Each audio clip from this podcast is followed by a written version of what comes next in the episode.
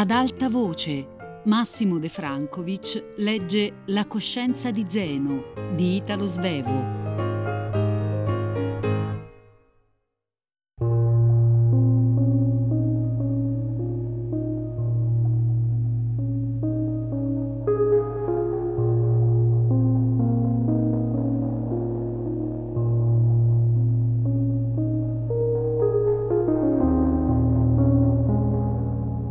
Oggi di quando ritorno al ricordo di quei cinque giorni memorandi che mi condussero al matrimonio. Mi stupisce il fatto che il mio animo non si sia mitigato nell'apprendere che la povera Augusta mi amava. Io, ormai scacciato da casa Malfenti, amavo Ada irosamente. Perché non mi diede alcuna soddisfazione la visione chiara che la signora Malfenti mi aveva allontanato invano? Perché io in quella casa rimanevo e vicinissimo ad Ada, cioè nel cuore di Augusta. A me pareva invece una nuova offesa l'invito della signora Malfenti di non compromettere Augusta, e cioè di sposarla. Per la brutta fanciulla che m'amava, avevo tutto il disdegno che non ammettevo avesse per me, la sua bella sorella, che io amavo. Accelerai ancora il passo, ma deviai e mi diressi verso casa mia. Non avevo più bisogno di parlare con Giovanni, perché sapevo ormai chiaramente come condurmi, con un'evidenza tanto disperante che forse finalmente mi avrebbe data la pace, staccandomi dal tempo troppo lento. Era anche pericoloso parlarne con quel maleducato di Giovanni. La signora Malfenti aveva parlato in modo che io non l'avevo intesa che là, in via Cavana. Il marito era capace di comportarsi altrimenti. Forse mi avrebbe detto addirittura perché vuoi sposare Ada? Vediamo. Non faresti meglio di sposare Augusta?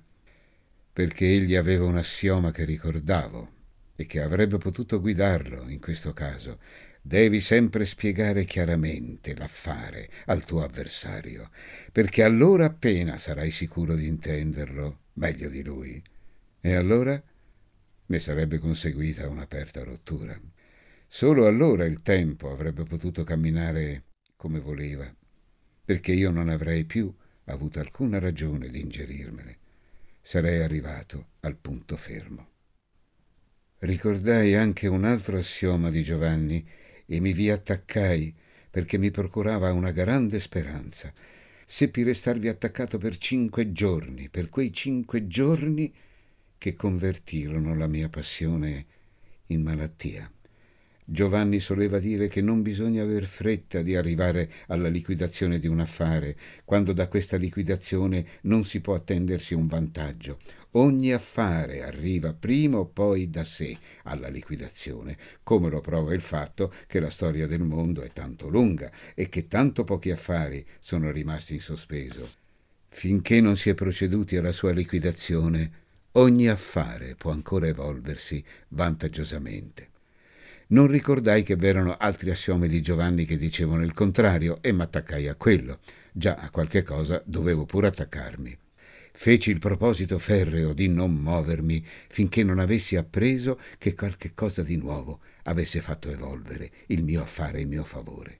E ne ebbi tale danno che forse per questo, in seguito, nessun mio proposito m'accompagnò per tanto tempo.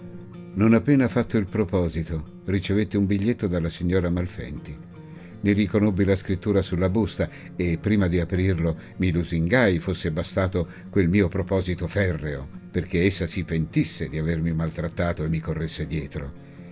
Quando trovai che non conteneva che le lettere P.R., che significavano il ringraziamento per i fiori che le avevo inviati, mi disperai mi gettai sul mio letto e ficcai i denti nel guanciale, quasi per inchiodarmivi e impedirmi di correr via a rompere il mio proposito.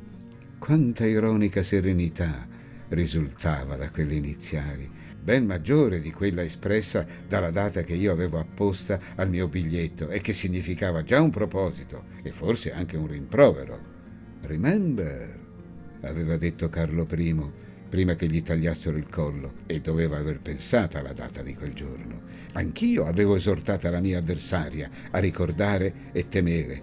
Furono cinque giorni e cinque notti terribili e io ne sorvegliai le albe e i tramonti, che significavano fine e principio e avvicinavano l'ora della mia libertà, la libertà di battermi di nuovo per il mio amore.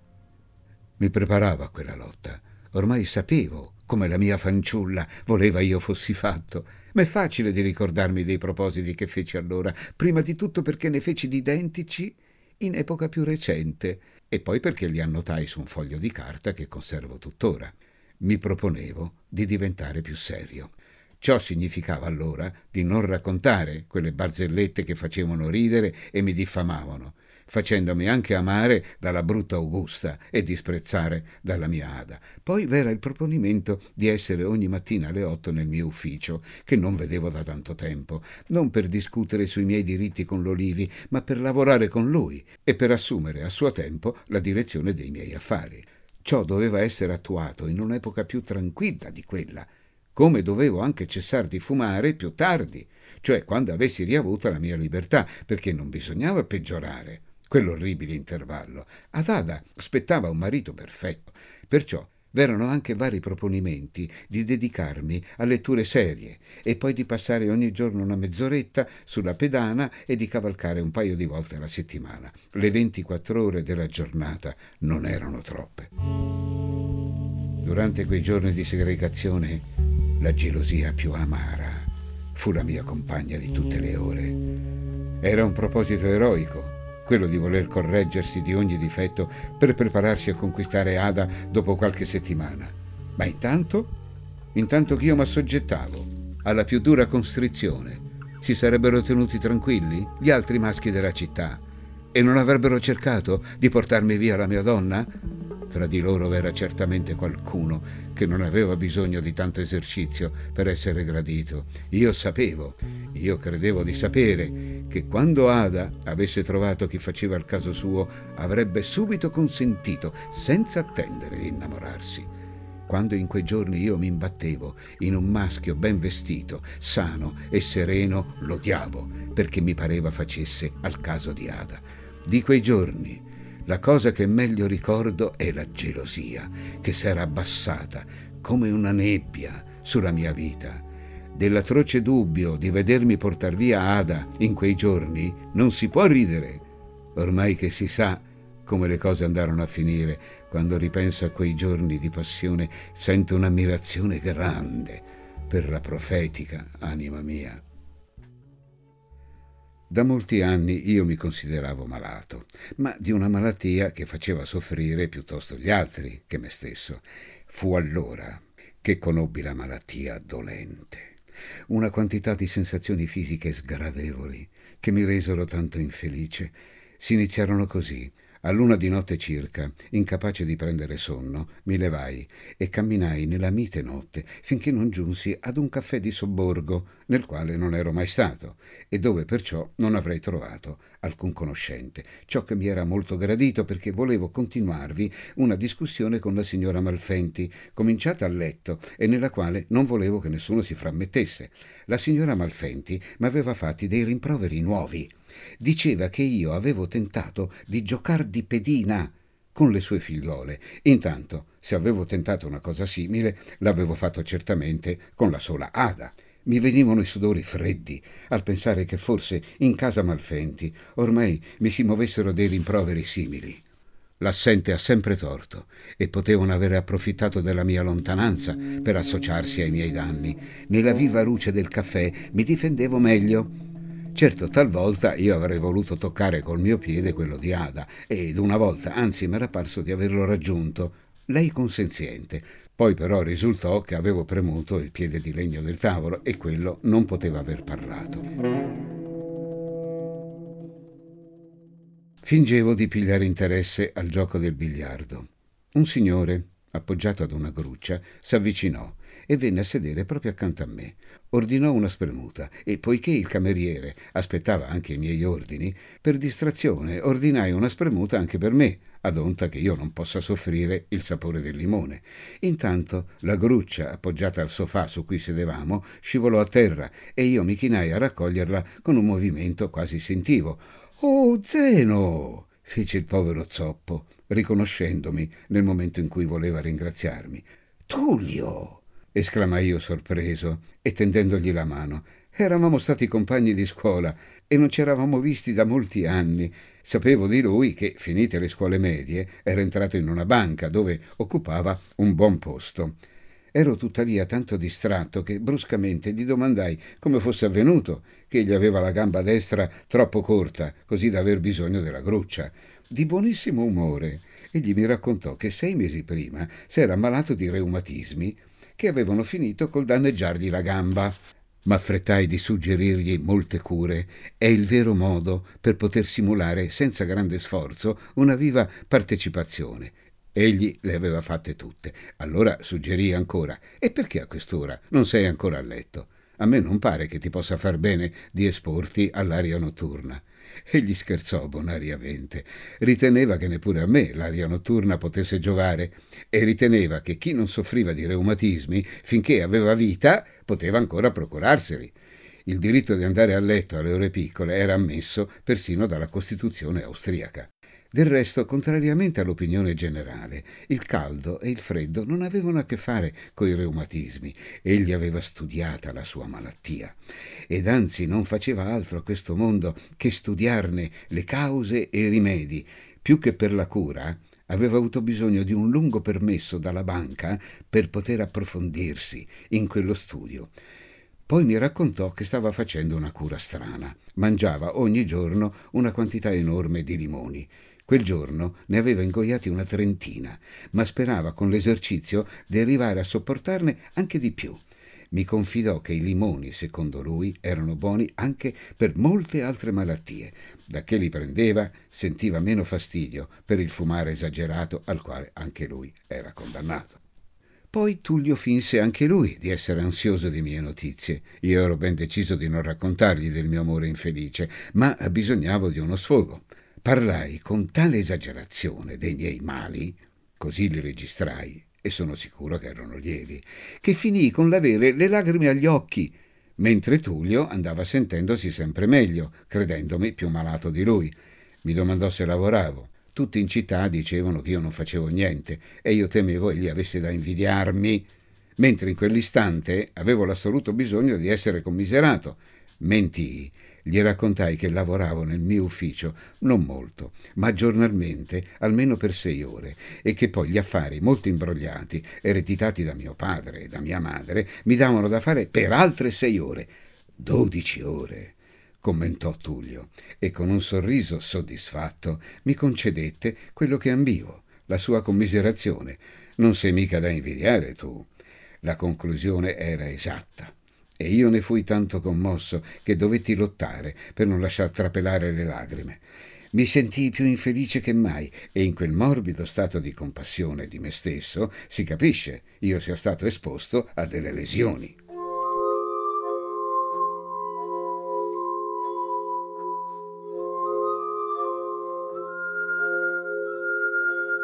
Tullio s'era rimesso a parlare della sua malattia che era anche la sua principale distrazione.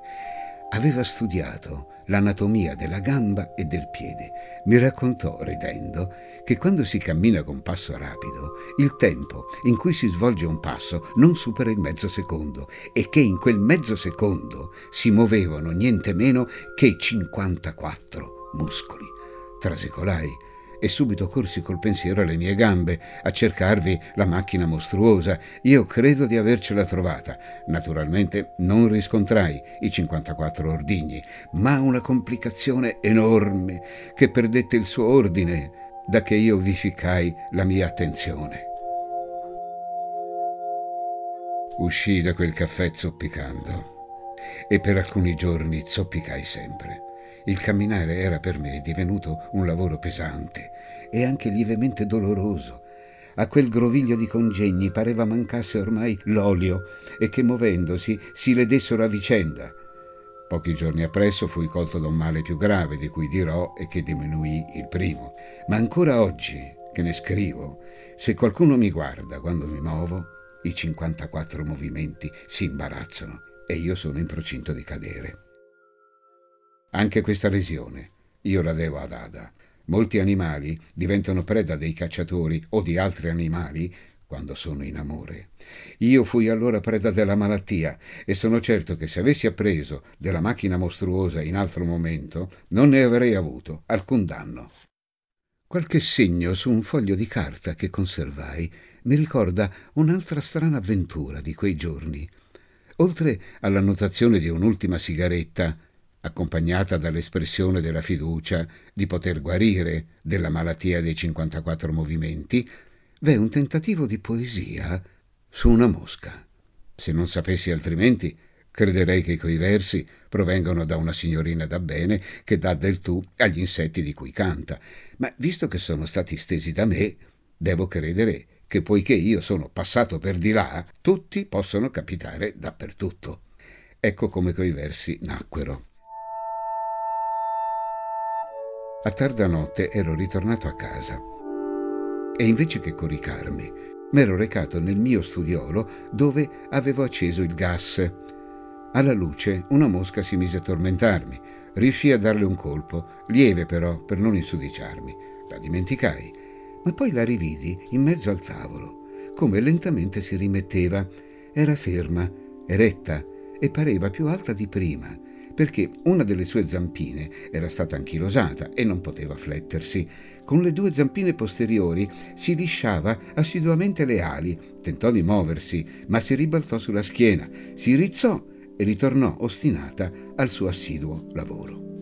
Scrissi allora quei versi, stupito di aver scoperto che quel piccolo organismo, pervaso da tanto dolore, fosse diretto nel suo sforzo immane da due errori.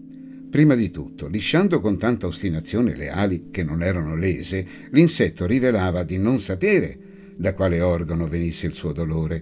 Poi l'assiduità del suo sforzo dimostrava che c'era nella sua minuscola mente la fede fondamentale che la salute spetti a tutti e che debba certamente ritornare quando ci ha lasciato. Erano errori che si possono facilmente scusare in un insetto che non vive che la vita di una sola stagione e non ha tempo di far dell'esperienza. Ma venne la domenica. Scadeva il quinto giorno dalla mia ultima visita in casa Malfenti. Io che lavoro tanto poco, conservai sempre un grande rispetto per il giorno festivo, che divide la vita in periodi brevi che la rendono più sopportabile. Quel giorno festivo chiudeva anche una mia settimana faticosa e me ne competeva la gioia. Io non cambiai per nulla i miei piani, ma per quel giorno non dovevano valere e io avrei rivista Ada. Non avrei compromessi quei piani con alcuna parola, ma dovevo rivederla, perché c'era anche la possibilità che l'affare si fosse già cambiato in mio favore, e allora sarebbe stato un bel danno di continuare a soffrire senza scopo. Perciò, a mezzodì, con la fretta che le mie povere gambe mi concedevano, corsi in città e sulla via che sapevo la signora Malfenti e le figliuole dovevano percorrere al ritorno dalla messa era una festa piena di sole e camminando pensai che forse in città m'aspettava la novità attesa, l'amore di Ada. Non fu così, ma per un altro istante ne ebbi l'illusione. La fortuna mi favorì in modo incredibile. Mi imbattei faccia a faccia in Ada, nella sola Ada. Mi mancò il passo e il fiato. Che fare? Il mio proponimento avrebbe voluto che mi tirassi in disparte e la lasciassi passare con un saluto misurato, ma nella mia mente ci fu un po' di confusione, perché prima c'erano stati altri proponimenti, tra cui uno che ricordavo, secondo il quale avrei dovuto parlarle chiaro e apprendere dalla sua bocca il mio destino, non mi trassi in disparte e quando ella mi salutò, come se ci fossimo lasciati cinque minuti prima, io m'accompagnai a lei Ella mi aveva detto Buongiorno, signor Cosini, ho un po' fretta e io mi permette di accompagnarla per un tratto. Ella accettò sorridendo. Ma dunque, avrei dovuto parlarle. Ella aggiunse che andava direttamente a casa sua, perciò compresi che non avevo a disposizione che cinque minuti per parlare ed anche di quel tempo ne perdetti una parte a calcolare se sarebbe bastato per le cose importanti che dovevo dirle, Meglio non dirle che non dirle interamente. Mi confondeva anche il fatto che allora, nella nostra città per una fanciulla, era già un'azione compromettente, quella di lasciarsi accompagnare sulla via da un giovanotto. Ella me lo permetteva. Non potevo già accontentarmi. Intanto la guardavo, tentando di sentir di nuovo intero il mio amore, annebbiatosi nell'ira e nel dubbio. Riavrei almeno i miei sogni. Ella mi appariva piccola e grande nello stesso tempo, nell'armonia delle sue linee. I sogni ritornavano in folla, anche accanto a lei, reale. Era il mio modo di desiderare, e vi ritornai con gioia intensa. Spariva dal mio animo qualunque traccia d'ira o di rancore, ma dietro di noi si sentì un'invocazione esitante. Se permette, signorina. Mi volsi indignato. Chi osava interrompere? Le spiegazioni che non avevo ancora iniziate. Un signorino imberbe, bruno e pallido, la guardava con occhi ansiosi. A mia volta guardai Ada, nella folle speranza che essa invocasse il mio aiuto. Sarebbe bastato un suo segno e io mi sarei gettato su quell'individuo a domandargli ragione della sua audacia e magari avesse insistito. I miei mali sarebbero stati guariti subito se mi fosse stato concesso d'abbandonarmi ad un atto brutale di forza. Ma Ada non fece quel segno. Con un sorriso spontaneo, perché mutava lievemente il disegno delle guance e della bocca, ma anche la luce dell'occhio, ella gli stese la mano. Il signor Guido. Quel prenome mi fece male. Ella poco prima mi aveva chiamato col nome mio di famiglia. Guardai meglio quel signor Guido. Era vestito con un'eleganza ricercata e teneva nella destra inguantata un bastone dal manico d'avorio lunghissimo, che io non avrei portato neppure se m'avessero pagato perciò una somma per ogni chilometro. Non mi rimproverai di aver potuto vedere in una simile persona una minaccia per Ada. Vi sono dei loschi figuri che vestono elegantemente e portano anche di tali bastoni. Il sorriso di Ada mi ricacciò nei più comuni rapporti mondani. Ada fece la presentazione e sorrisi anch'io. Il sorriso di Ada ricordava un poco l'increspatura di un'acqua limpida, sfiorata da una lieve brezza. Anche il mio ricordava un simile movimento, ma prodotto da un sasso che fosse stato gettato nell'acqua. Si chiamava Guido Spire. Il mio sorriso si fece più spontaneo, perché subito mi si presentava l'occasione di dirgli qualche cosa di sgradevole. Lei è tedesco? Cortesemente egli mi disse che riconosceva che al nome tutti potevano crederlo tale, invece i documenti della sua famiglia provavano che essa era italiana da vari secoli. Egli parlava il toscano con grande naturalezza, mentre io e Ada eravamo condannati al nostro dialettaccio. Lo guardavo per sentire meglio quello che gli diceva. Era un bellissimo giovane, le labbra naturalmente socchiuse, lasciavano vedere una bocca di denti bianchi e perfetti.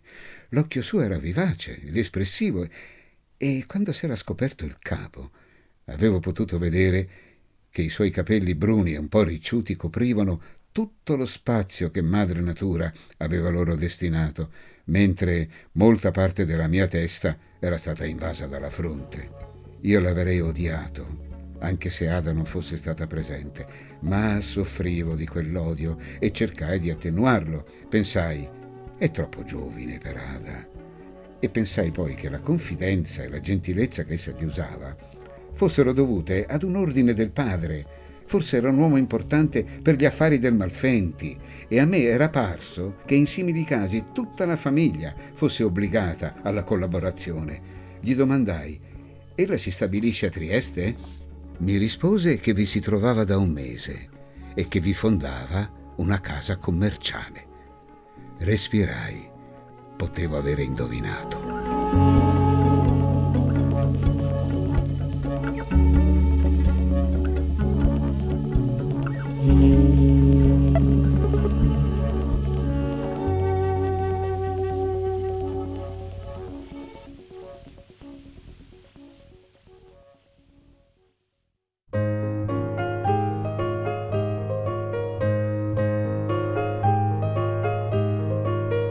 Massimo De Francovic ha letto La coscienza di Zeno di Italo Svevo, a cura di Fabiana Carobolante, Jacopo De Bertoldi, Lorenzo Pavolini e Chiara Valerio. Regia di Luigi Iavarone. Tutte le puntate sul sito e sulla app Rai Play Radio. Ad alta voce è un programma Rai Radio 3.